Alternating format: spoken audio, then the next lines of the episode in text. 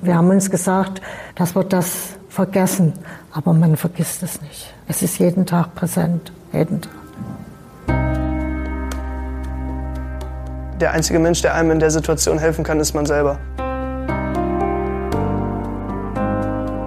And I was trying to tell them you have to you have to run, but I couldn't get out a single word. Ich möchte ganz einfach auch wieder ein normales Leben führen.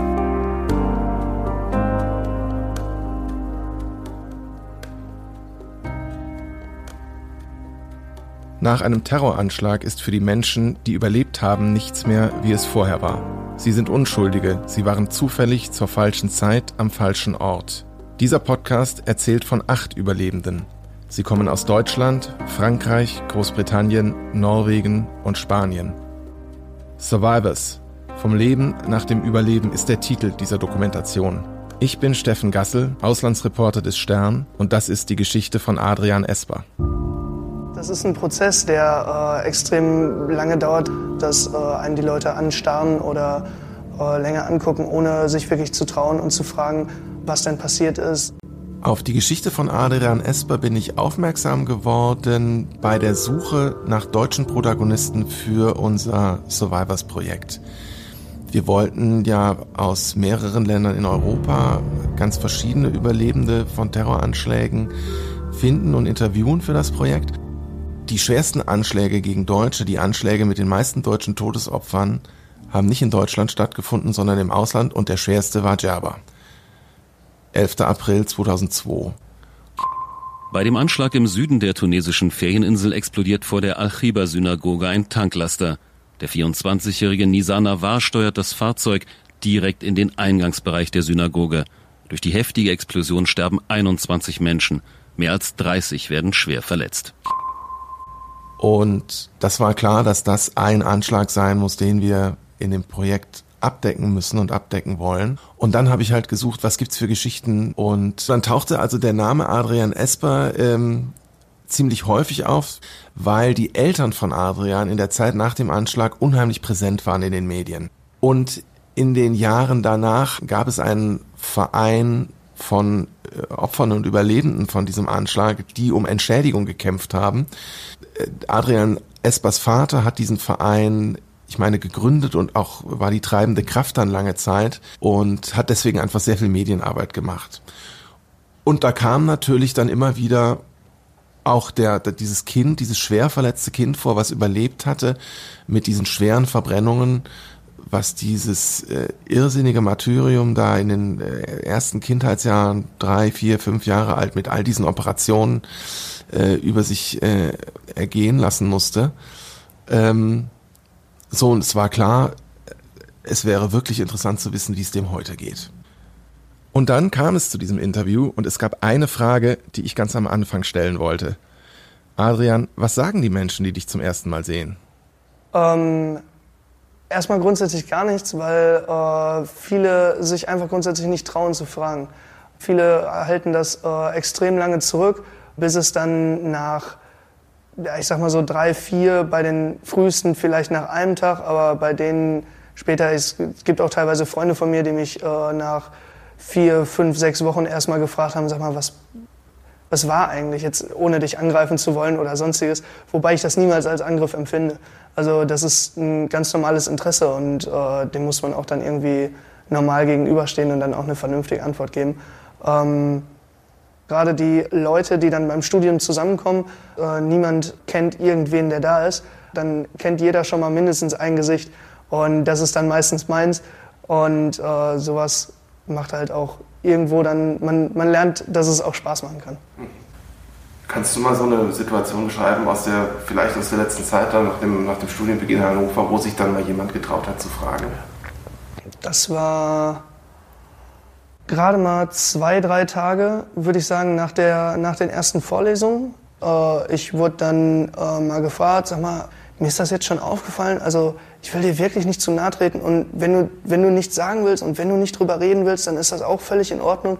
Aber äh, ich habe dich bei der Immatrikulationsfeier schon gesehen und ich fand das so toll und so weiter und so fort. Was ist eigentlich passiert?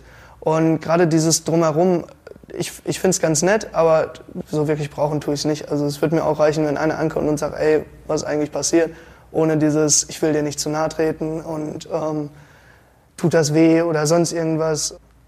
Ähm, dann führe ich das Ganze äh, ganz normal aus, dass ich im Urlaub war, dass es schon sehr lange ist, dass es ein äh, Anschlag war und äh, dass ich damit groß geworden bin. Adrian Esper ist 20 Jahre alt und studiert seit vergangenem Herbst Psychologie in Hannover. Er war damals mit seinen Eltern dort im Urlaub auf Java in Tunesien und die äh, Touristengruppe war dabei, eine Synagoge zu besichtigen und während der Besichtigung merkte also dieser kleine dreijährige Junge, dass die anderen Männer in der Gruppe alle eine Kippe aufgesetzt hatten. Und er wollte auch eine. Und dann ist er von der Gruppe weggelaufen zum Eingang, wo eine Kiste oder ein Korb lag mit den Kopfbedeckungen. Und er läuft also da zur Tür zurück und in dem Moment sprengt sich ein Selbstmordattentäter mit einem Lastwagen, der 5000 Liter Flüssiggas geladen hat, in die Luft. Adrian Esper ist schwer verletzt worden. Seine Haut war zu 40 Prozent verbrannt und zwar mit Verbrennungen zweiten und dritten Grades. Und er hat diesen Anschlag wirklich nur knapp überlebt. Und er hat ihn überlebt, weil seine Eltern selbst organisiert äh, ihn nach Deutschland ausgeflogen haben wo die Ärzte, wo die Ärzte ihn retten konnten. Ich würde gerne mal äh, auch ein bisschen zu diesem, naja, also blödes Wort, aber es ist ja ein Leidensweg, diese ganzen mhm. OPs, die da gewesen sind. Ich habe irgendwo gelesen, allein im ersten Jahr etwa 20 und dann mhm. bis du 16 warst, äh, dann waren es irgendwie waren es dann 16, 60. Mhm. Gab es da äh, Punkte, die äh, besonders schwierig waren oder, oder Klar, vieles davon war, war wirklich notwendig. Äh, manche späteren Dinge waren nicht notwendig, die sind dann einfach äh, dann gemacht worden, auch weil ich es so wollte, weil es mir den Alltag erleichtert. Damit äh, weiß man irgendwann umzugehen. Trotzdem bin ich bis heute nicht gerne in Krankenhäusern, ähm, aber habe damit kein Riesenproblem. Also falls jemand da liegt, der mir wichtig ist, komme ich natürlich auch gerne besuchen. Kannst du mal kurz, ähm, so für jemanden, der das äh, der kein Vorwissen hat, sozusagen diese medizinische Geschichte nach dem Anschlag bis heute äh, beschreiben? Ähm, so richtig beschreiben und nachvollziehen kann ich es halt nicht wirklich, da ich auch, ähm, ja, wie gesagt, noch ziemlich, ziemlich jung war. Ähm, ich weiß nur, dass ich aus meiner ganzen Zeit, gerade auch nachher, habe ich halt ein Jahr wirklich komplett da oder nahezu ein Jahr da verbracht, ähm, wenn nicht länger. Gerade wenn man sich das vor Augen führt, versucht man sich das auf irgendeine Art und Weise wieder ähm, zurückzubeschaffen. Und ja, kommt deswegen auch nicht äh, selber so oft zur Ruhe. Aber das ist ähm, gerade für die äh, nachträgliche medizinische Versorgung, ja, sind es kleine Stellschrauben, wo immer wieder ein bisschen dran gedreht wird, ähm, dass es einem immer wieder ein bisschen leichter gemacht wird äh, von Bewegungen her. Dann äh, sind gewisse Narbenplatten belasten dann, weil sie aufgrund des Wachstums äh, irgendwie das Wachstum zurückhalten. dann werden die wieder ein bisschen durch Schnitte entlastet ähm, und ja, wie gesagt, es ist, auch das ist wieder ein, ein langer Prozess, aber auch der neigt sich irgendwann am Ende zu. Man sieht ja sozusagen, äh, wie du, wie du uns jetzt gegenüber siehst, das Gesicht und, äh, und die Hände. Ähm, welche Körperstellen sind, sind bei dir? Ähm, das ist sonst noch, sonst noch mein kompletter Rücken, ähm, äh, der noch komplett voll ist. Mein rechter Arm ist sehr betroffen, mein linker wenig. Ähm, und äh, ansonsten ein bisschen was auf dem Fuß, ein bisschen was auf dem Knie, aber das, das war es auch in dem Sinne. Ja, die Bereiche sind noch betroffen. Ja, wir kamen dahin und er macht die Tür auf und kam uns über den Hof entgegen. Und ja, da ist dieser, äh, da ist, da, da ist so ein junger Mann mit so einem umgedrehten Cappy, schwarzes Hemd, schwarze Hose und einem Gesicht, was stark extrem stark vernarbt ist. Das, also das wusste ich, ähm, als ich ihn nämlich fragte, ob für ihn das auch vorstellbar ist, eben so eine Porträtfotografie von sich machen zu lassen. Das eine mit mir zu reden und das andere Bilder von sich machen zu lassen. Und sehr intime Bilder, sehr nahe Bilder. Und da hatte er mir gesagt, äh, macht, macht ihm nichts aus, aber er hatte auch gesagt, dass man sieht mir das auch noch von fern an. Also ich wusste, dass die Verletzungen immer noch sehr sichtbar sein würden und, ähm, und so war das dann auch. Und ich hatte mir im Vorhinein schon die Frage gestellt, so wie wirst du darauf reagieren? Und ich hatte darauf keine richtige Antwort gefunden. Ich hatte darüber nachgedacht, aber das war irgendwie so stehen geblieben, so und dann sah ich den. Und im ersten Moment ist das natürlich ähm, ja, ein, also ein starker visueller Eindruck, so, aber dann fängst du sofort mit dem an zu reden und der ist äh, offen zuvorkommen, natürlich. Man sitzt dann da und das war sehr schnell, eigentlich ganz natürlich. Das war dieser optische Eindruck, spielte sehr bald, nach wenigen Minuten, gar keine große Rolle mehr. Adrian, der Anschlag ist jetzt 17 Jahre her. Woran erinnerst du dich überhaupt noch? Da ist von dem Ganzen, was damals passiert ist, ist noch ziemlich viel äh, vor Augen. Ähm, es ist nur, finde ich, für einen selber immer eine Frage, wie man das verpackt und wie man auch selber damit umgeht. Das kann es einem weitaus erleichtern. Und gerade äh, in dem Fall von mir, wenn man damit groß wird, finde ich, ist es immer noch eine, eine, andere Sache, weil man auch viel besser damit umgehen kann und auch das halt logischerweise mehr Zeit hat, das zu lernen. Und das macht es definitiv viel, viel einfacher. Adrian wirkte auf mich in dem Gespräch einerseits unglaublich offen. Der hat, ähm, der hat nie gezögert zu antworten. Ähm, der hat, äh, es gab auch nicht eine Situation wie in manchen der anderen Interviews für dieses Projekt, wo man dann gemerkt hat, boah, jetzt kommen Leute wirklich an, an die Grenze dessen, woran sie sich erinnern wollen und was ihnen schwerfällt zu erzählen, weil sie es so betrifft und noch betroffen macht. Solche Situationen gab es bei Adrian nicht. Ähm, weil Adrian andererseits nämlich auch sehr kontrolliert ist. Und das liegt natürlich daran, dass der 17 Jahre Zeit hat, Zeit gehabt hat, ähm, umzugehen zu lernen mit, mit seiner Person, mit seiner, mit seinem Aussehen, mit, mit seiner Geschichte. Ähm, an einer Stelle im Interview sagt er auch wörtlich, das ist ein Vorteil, wenn man das Leben gar nicht anders kennt. Also er vergleicht sich da an der Stelle mit jemandem, der als Erwachsener irgendwann äh, sozusagen als fertiger Mensch ähm, Opfer eines Anschlags wird und dann sein altes Leben nicht mehr weiterleben kann. Und das war bei ihm eben anders. Der war drei und da gab es kein großes anderes Leben vorher, was dann nicht so weitergehen konnte, sondern Adrian Esper war für den allergrößten Teil seines Lebens, an den er sich erinnern kann, eben der Adrian Esper, auch der, der heute ist, der Adrian Esper mit diesen, mit diesen schweren Verletzungen, der Adrian Esper, der diesen Terroranschlag knapp überlebt hat. Und einen anderen Adrian Esper äh, gibt's gar nicht.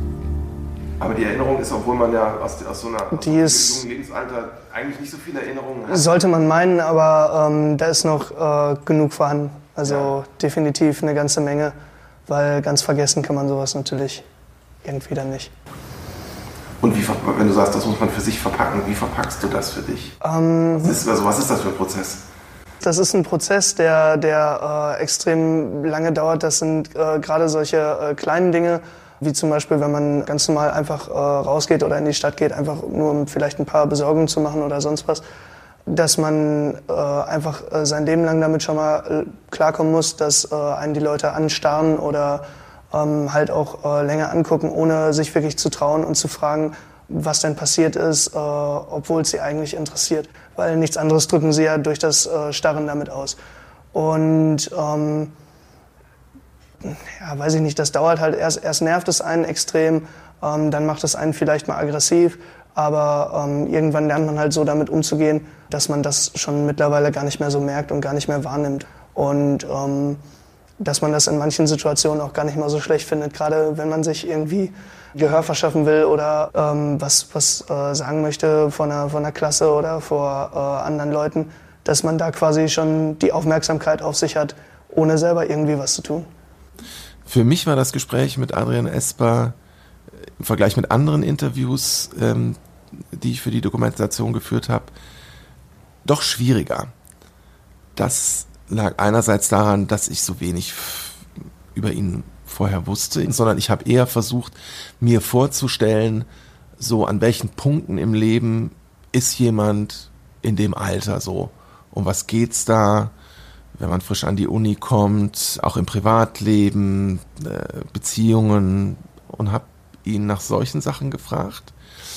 Und ähm, was es auch schwierig gemacht hat und gleichzeitig spannend gemacht hat, war, dass Adrian extrem kontrolliert ist. Der sagt irgendwann den Satz, ähm, es kommt immer drauf an, wie man die Dinge für sich verpackt. So, das heißt, im Falle von Adrian, der findet auf fast alles eine, positiv, eine Art positiv zu antworten. Der kann fast allem auch irrsinnig schwierigen Dingen was Positives abgewinnen. Adrian sagt über sich, ich habe gelernt, dass wenn man von, und zwar von, von Kindesbeinen an gelernt, dass wenn man nicht aufgibt und immer weitermacht, dann wenden sich die Dinge zum Besseren. Und ich glaube auch, das ist einfach eine Strategie, eine gelernte Strategie bei ihm, die ihm geholfen hat, seinen Weg im Leben zu finden und zurechtzukommen, eben nicht dem hinterher zu trauern, der er hätte sein können, wenn dieser Anschlag nicht passiert wäre. Und er sagt, das ist ein Vorteil für mich.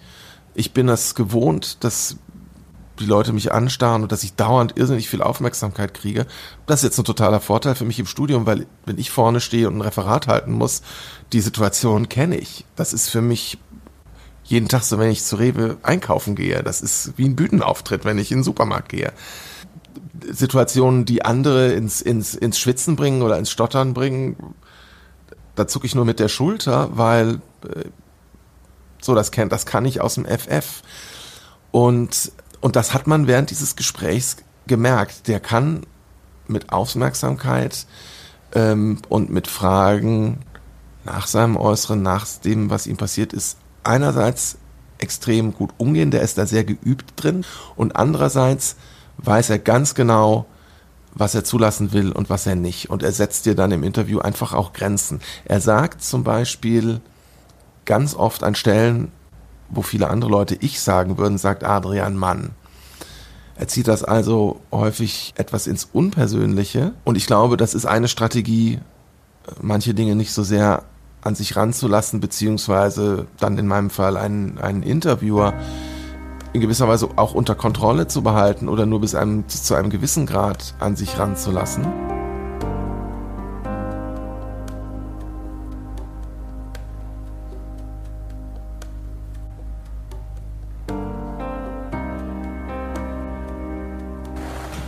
Wie sehr hat denn ähm, der Anschlag und die Folgen, wenn du das jetzt mal so rückwirkend betrachtest, dein, so dein, dein, dein Leben danach geprägt?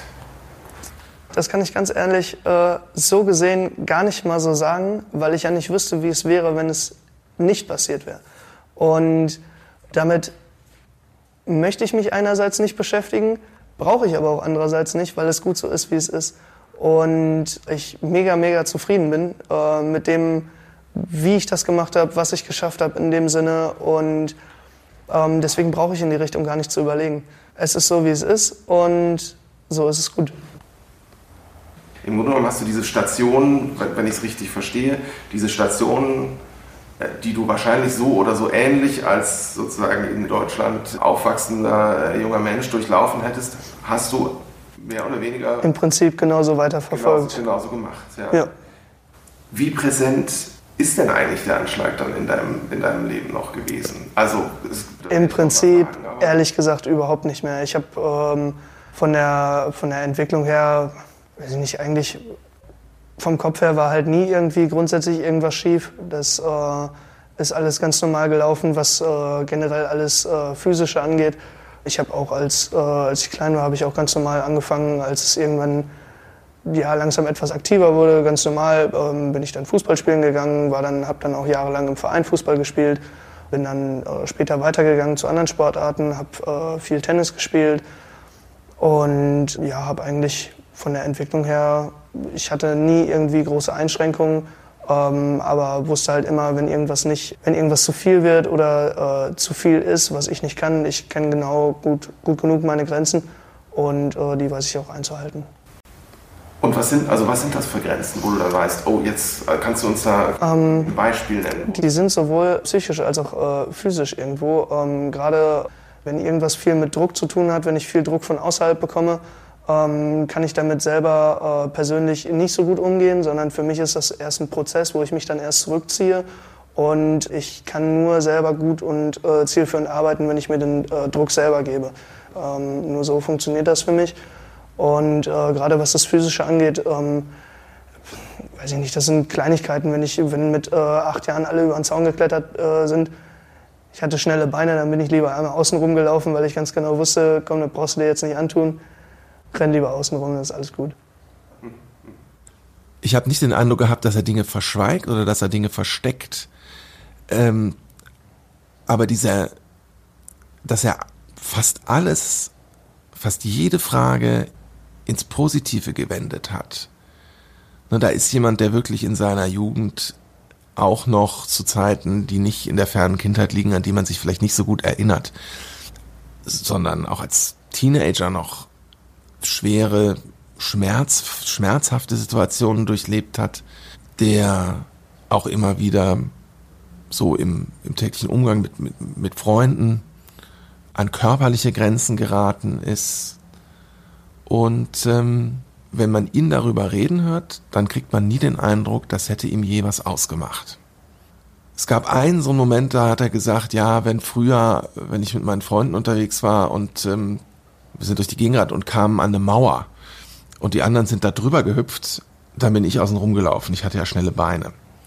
So, dann habe ich gesagt, wieso, wieso denn nicht drüber gehüpft? Und dann hat er nicht gesagt, ich war nicht beweglich genug oder das fiel mir körperlich schwer oder so, sondern hat gesagt, ja, nee, warum sollte ich denn? Das andere war einfacher für mich. Und so ist er.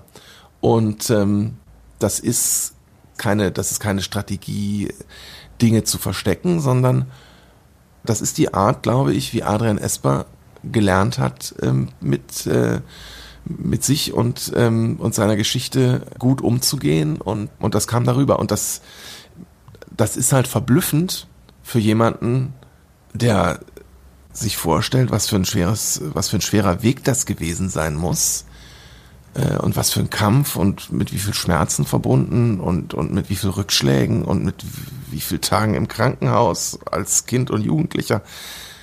Ich hatte schon damit gerechnet, dass an irgendeinem Punkt sowas wie Betroffenheit zum Ausdruck kommt. Und das passierte aber gar nicht. Welche Menschen haben dir so auf deinem, auf deinem Weg zurück ins Leben am meisten? Also, also am, am allermeisten auf jeden Fall meine Eltern, ganz klar, die äh, sowieso immer für mich da gewesen sind, jetzt auch immer noch. Und da gibt es auch immer wieder also viele, viele Leute, die mir auf dem Weg sehr, sehr viel geholfen haben, ähm, die jetzt quasi meine erweiterte Familie sind und ja, die den Weg immer mit mir mitgegangen sind und das auch noch weiterhin tun werden und die mir auch alle sehr am Herzen liegen. Gibt es da besondere, besondere Erlebnisse? Das weiß ich gar nicht. So besondere Erlebnisse würde ich nicht sagen. Ich finde, äh, einfach da jetzt was rauszuheben, wäre ein Stück weit unfair äh, allen anderen gegenüber die äh, so lange so extrem freundlich mit mir umgegangen sind und das auch immer noch tun und auch weiterhin werden, da, gar kein Zweifel. Da ich die alle so dermaßen äh, irgendwo ins Herz geschlossen habe, ja, dass ich quasi äh, zurzeit auch, ich habe beispielsweise dann nicht nur einen Onkel, sondern ich habe mehrere Patenonkel und ähm, weil die alle so lange den Weg mitgegangen sind und da jetzt einen herauszuheben, wäre wär unfair.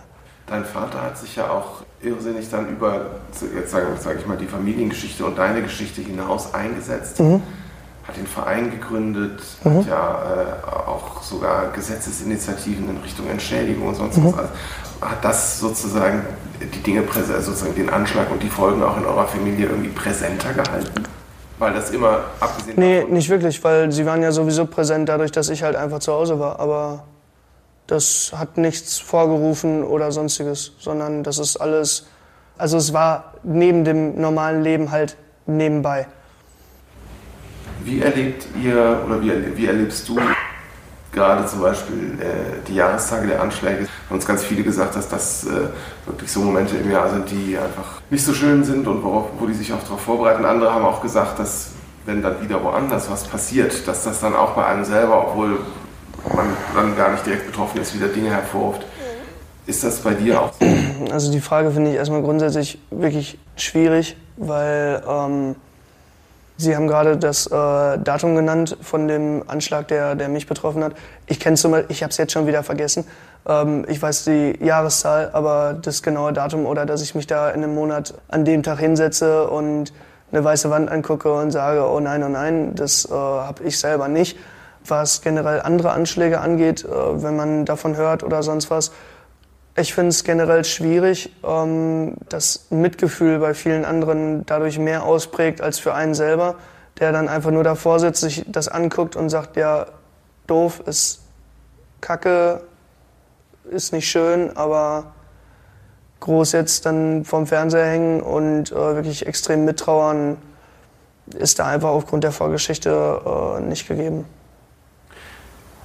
Es gab 20, 20, 2015 mal ähm, einen Artikel, wo dein Vater zitiert wird ähm, und gesagt hat, ja, das, man wird das halt nie los, das hast du ja auch am Anfang schon hm. gesagt. Und dass die Familie, er sagte so, immer mal wieder auch psychologische Hilfe in Anspruch nimmt. Was macht das nötig? Wann ist das so, wenn du darüber was sagen kannst? Ähm, das ist die Frage, weil grundsätzlich äh, für mich war es in, in der Art und Weise äh, nie wirklich nötig, weil ich das immer äh, für mich selber oder mit mir selber so vereinbart habe, ähm, weil es auch einem, der einzige Mensch, der einem in der Situation helfen kann, ist man selber. Grundsätzlich kann einem niemand anderes helfen, man kann mit vielen Leuten reden. Wenn sich jemand so fühlt, dann ist es natürlich für den auch besser, wenn er dann mit Leuten redet. Ähm, ich habe äh, sowas nicht wirklich in Anspruch genommen und äh, würde das auch nicht in Anspruch nehmen, einfach weil ich selber von mir denke, dass ich es nicht wirklich brauche. Ich kann mir in dem Sinne nur selbst helfen und ja, komme damit auch wunderbar zurecht. Jetzt kommt eine ganz andere Frage. Was fällt dir denn zu dem Namen Christian Ganczarski ein? Ähm, ich habe schon mal was von ihm gehört, kann ihn aber jetzt ehrlich gesagt nicht ein einsortieren. Okay. Zu dem Anschlag bekennt sich kurz nach der Tat das Terrornetzwerk Al-Qaida. Der 24-jährige Fahrer des LKW überlebt das Attentat nicht, doch eine Spur der Ermittler führt ins Ruhrgebiet. Der Familienvater Christian Ganczarski soll als Al-Qaida-Mitglied an den Planungen des Anschlags beteiligt gewesen sein. Das ist der Mann, der sehr wahrscheinlich den entscheidenden Befehl gegeben hat für den Typen, der den Anschlag gemacht hat. Ein Deutscher aus äh, Mülheim an der Ruhr. Ganz hier um die Ecke, also relativ um die mhm. Ecke. Aber das ist gar nicht, das ist nicht mal jemand, den du so. Finde ich interessant, dass du, dass du mit dem, dass der Name nicht sofort, ah ja klar, der. Nein. Mhm. Wenn du, der sitzt in Frankreich ein, mhm. immer noch. Dann wollen wir hoffen, dass er da nicht allzu bald rauskommt. Ja, also die Haft hatte er eigentlich Anfang dieses Jahres verbüßt und dann gab es Nachrichten über den. Hast du das irgendwie verfolgt? Gar nicht. Wie gesagt, ich, ich könnte jetzt auch mit dem Namen so an sich nichts anfangen. Er hat nämlich sozusagen kurz vor Haftende, weil er weiß, dass die Amerikaner ihn ausgeliefert haben wollen, da drei Wachmänner in dem, äh, in dem Knast in Frankreich äh, mit einer Schere attackiert damit er dort wieder verurteilt wurde und nicht an, die, und nicht in die USA ausgeliefert wurde. Manche Menschen sind und bleiben feige. Mehr kann man dazu eigentlich nicht sagen. Wenn du mit, mit dem Täter oder mit den Hintermännern, also mit den Leuten, die für den Anschlag verantwortlich sind, wenn du denen was sagen könntest, wenn du denen gegenüber sitzen und, äh, und das, also was würdest du denen sagen?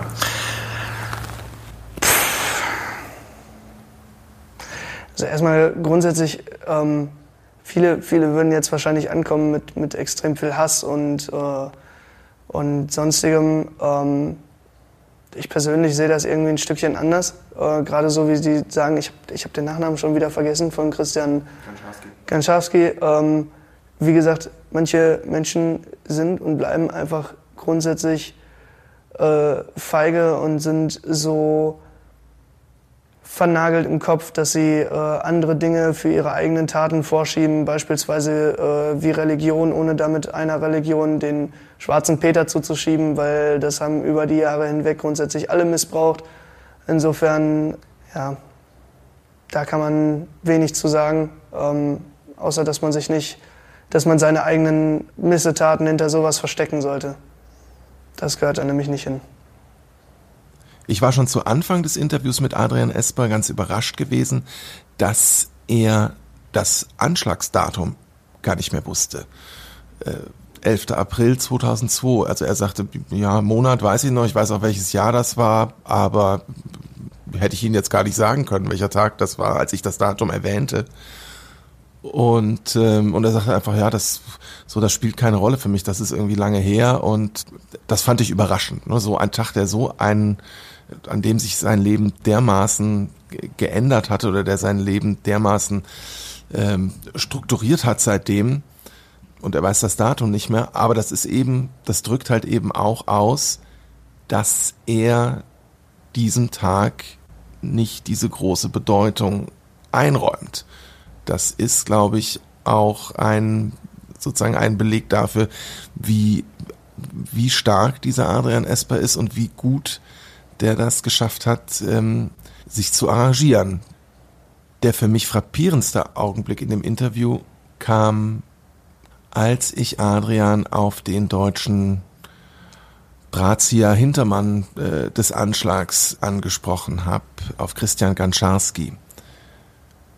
Adrian guckte mich an und es war klar, er kann mit dem Namen überhaupt nichts anfangen. Und das äh, hätte ich nicht erwartet. Der Christian Ganczarski ist der Mann, mit dem der Attentäter am selben Tag morgens noch telefoniert hat und der ihm kodiert in diesem Telefonat sozusagen das Go für den Anschlag äh, gegeben hat.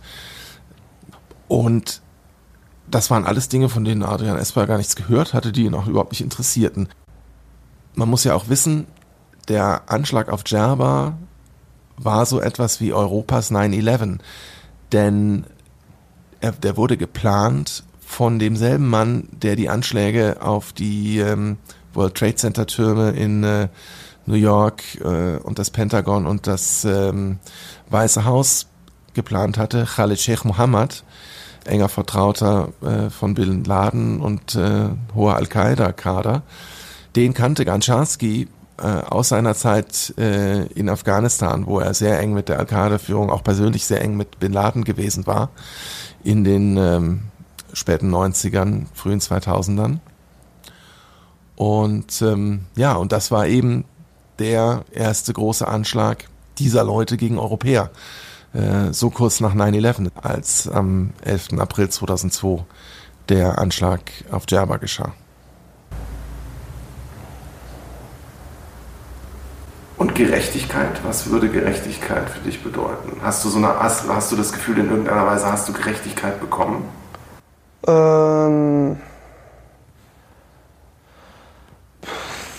Das ist eine, das ist eine schwierige Frage. Ja, ja, jein, nein, vielleicht, ich, ich weiß es nicht, äh, kann ich ehrlich gesagt so keine richtige Antwort drauf geben, weil ich mich damit nicht wirklich beschäftige, weil ich auch nicht wüsste, wie denn die absolute Gerechtigkeit auszusehen hat. Ähm, ob man sich da jetzt an, an alte Tage wendet und sagt, ja, Auge, Auge, Zahn um Zahn oder ob man sagt, ähm, wir, äh, man muss das auf andere Weise büßen oder sonst was. Deswegen, je mehr man sich damit auseinandersetzt und je mehr man sich damit beschäftigt und sich sowas und sowas in sich hineinfrisst, äh, dadurch ähm, bringt man sich selber einfach nur auf den Weg, auf den man gebracht werden soll. Und ähm, der halt auch von solchen Anschlägen ausgehen soll und das ist Hass und Angst und das ist der definitiv falsche Weg, sowohl als auch. Jetzt kommt ein Zitat. Die Gefahr von Terroranschlägen gehört heute zum allgemeinen Lebensrisiko. Erstmal ziemlich, ziemliche Binse, aber äh, wer hat es gesagt? Der Anwalt der TUI. Als sie äh, sozusagen der, der, der, Klageträger gegen die TUI waren, äh, der Reiseveranstalter, der die Reise ähm, verkauft hatte und wo es um Schadensersatz ging. Ist der Satz trotzdem richtig? Ähm, für ihn wird er richtig sein, für viele andere wahrscheinlich auch. Für mich persönlich nicht unbedingt. Äh, in differenzierter Art und Weise leider ja. Aber ja, da kann man auch keine klare Aussage zu treffen.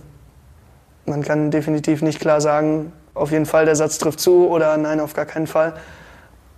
Je nachdem. Differenziert. Vielleicht war das ein bisschen naiv von mir zu glauben, dass ein Terrorüberlebenden 17 Jahre nach der Tat der Täter noch groß interessiert. Das ist auch in anderen Interviews immer wieder zur Sprache gekommen, dass die Überlebenden entweder es ablehnen, überhaupt über die Täter zu sprechen, deren Namen überhaupt in den Mund zu nehmen, ähm, oder denen ein Forum zu geben, Aufmerksamkeit zu schenken. Ganz viele der Überlebenden haben mich auch gefragt, ob wir Bilder der Täter zeigen würden im Rahmen der Dokumentation, was ich natürlich sofort verneint habe. Und dann ähm, waren sie nicht nur erleichtert, sondern haben gesagt, das wäre auch für sie überhaupt eine Bedingung, äh, mitzumachen. Ganz viele der Überlebenden haben gesagt, dass es ihnen irrsinnig ähm, gegen den Strich geht, wie viel Aufmerksamkeit die Täter bekommen äh, in der Berichterstattung, in den Medien und wie wenig Aufmerksamkeit äh, die Überlebenden kriegen. Ähm, ganz viele der Leute, die wir für das, ähm, für das Projekt Survivors interviewt haben, waren sehr kritisch den Medien äh, gegenüber, weil sie gesagt haben, diese ganze Berichterstattung, diese ähm, bis ins letzte Detail den äh, persönlichen Spuren der Täter hinterhergehen, die Namen immer, wieder erwähnen, die Bilder immer wieder drucken. Das ist doch Wasser auf deren Mühlen, das, damit erreichen sie doch genau das, was sie wollen, die Zwietracht in die Gesellschaften äh, zu tragen, den Angst vor dem Terror äh, lebendig zu halten und ähm, gebt den, gebt den Tätern nicht so ein Forum. Ich glaube einfach, dass Adrian Esper dieses, dieses Ereignis, diesen Anschlag so gut verarbeitet hat und so weit hinter sich gelassen hat und die Erinnerung daran so gut unter Kontrolle hat oder wie er sagen würde, positiv für sich verpackt hat, dass, ähm, dass er das einfach, dass er so eine Frage nach dem Täter da schulterzuckend an sich abperlen lässt. Das war ja der, ähm, also wenn man es auf Deutschland äh, bezieht, der, der, der, schlimmste Terroranschlag äh, mit den meisten deutschen Opfern überhaupt äh, in, der, sag ich mal, in den letzten 20 Jahren. Findest du das schlimm, dass so wenige Leute das überhaupt noch im Gedächtnis haben?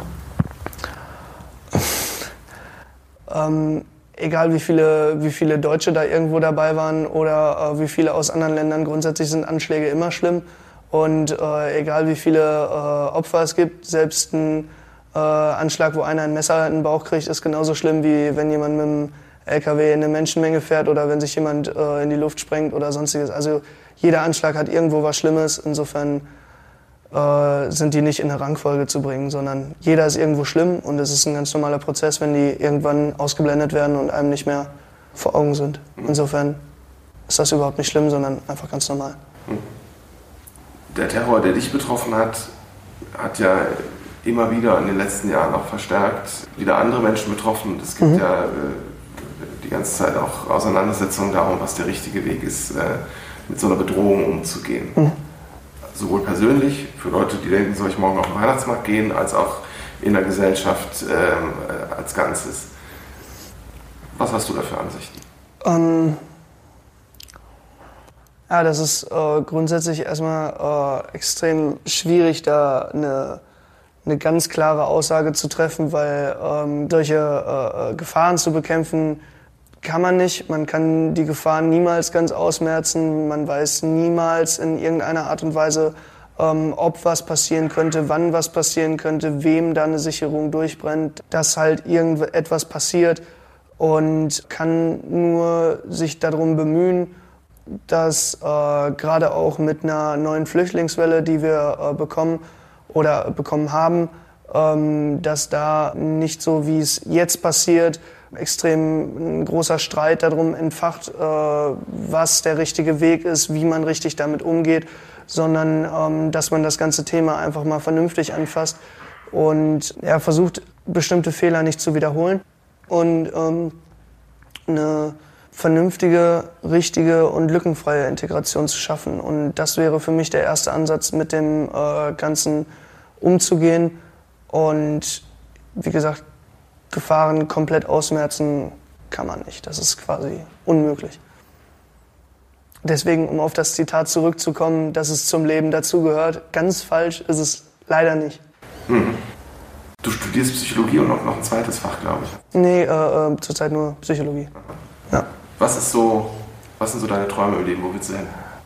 Ehrlich gesagt, äh, kurzfristig jetzt auch, was ich demnächst mal anpacken möchte, äh, ist generell gerade, weil ich von mir auch ähm, ein eher positiver Mensch bin, der sich immer wieder selber irgendwie motivieren kann, was zu tun und was anzufangen, ähm, das ganze Selbstbewusstsein ein Stück weit weiterzugeben an viele Leute, die es halt noch suchen und die generell dann teilweise keinen Sinn mehr in äh, irgendwelchen Sachen verstehen, weil sie selber für sich die Situation als so äh, schlecht empfinden und äh, denen einfach ja, wieder ein, ein, Stückchen mehr Selbstbewusstsein mit auf den Weg geben, weil es gibt äh, ehrlich gesagt nichts, warum man nicht selbstbewusst sein, äh, selbstbewusst sein sollte und warum man nicht selbstbewusst auf irgendwelche Dinge zurückgucken kann, ähm, gerade wenn man durch sowas durchgegangen ist und auch viel mehr als, als andere Menschen.